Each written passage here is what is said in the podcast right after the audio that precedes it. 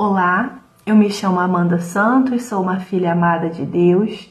Hoje eu vim compartilhar com vocês Atos dos Apóstolos, capítulo 16, parte 3, aonde relata a conversão de Lídia em Filipos. Partindo de Troade, navegamos diretamente para Samotrácia e no dia seguinte para Neápolis.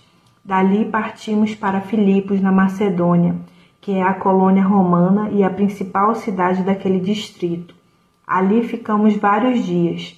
No sábado saímos da cidade e fomos para Bereia do Rio, onde esperávamos encontrar um lugar de oração.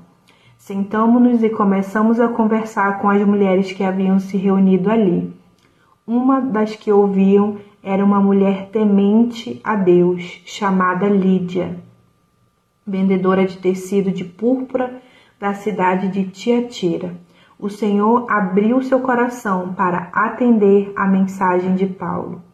Tendo sido batizada, bem como os de sua casa, ela nos convidou, dizendo: Se os senhores me, me consideram uma crente no Senhor, venham ficar em minha casa. E nos convenceu. Que coisa poderosa, né? A conversão de alguém. Né? É, eu quero destacar o verso 14 uma mulher temente a Deus. Eu queria te convidar a você declarar isso sobre a sua vida. Eu sou uma mulher temente a Deus.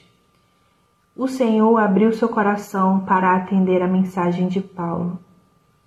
E o Senhor abriu o seu coração para atender a mensagem. Eu quero orar a palavra de Deus agora, tá bom? Senhor Jesus, que nós possamos ser homens e mulheres tementes ao Senhor, Pai. Nos ajuda, Senhor, nos capacita, Senhor, nos fortalece. Foge o nosso caráter, Senhor. Que a gente fique firme no Senhor, no teu caminho que o Senhor tem nos instruído.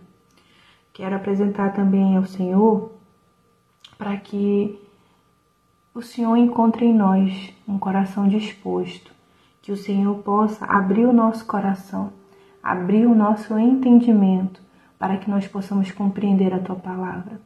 Deus, eis-nos aqui, nos ajuda, Senhor.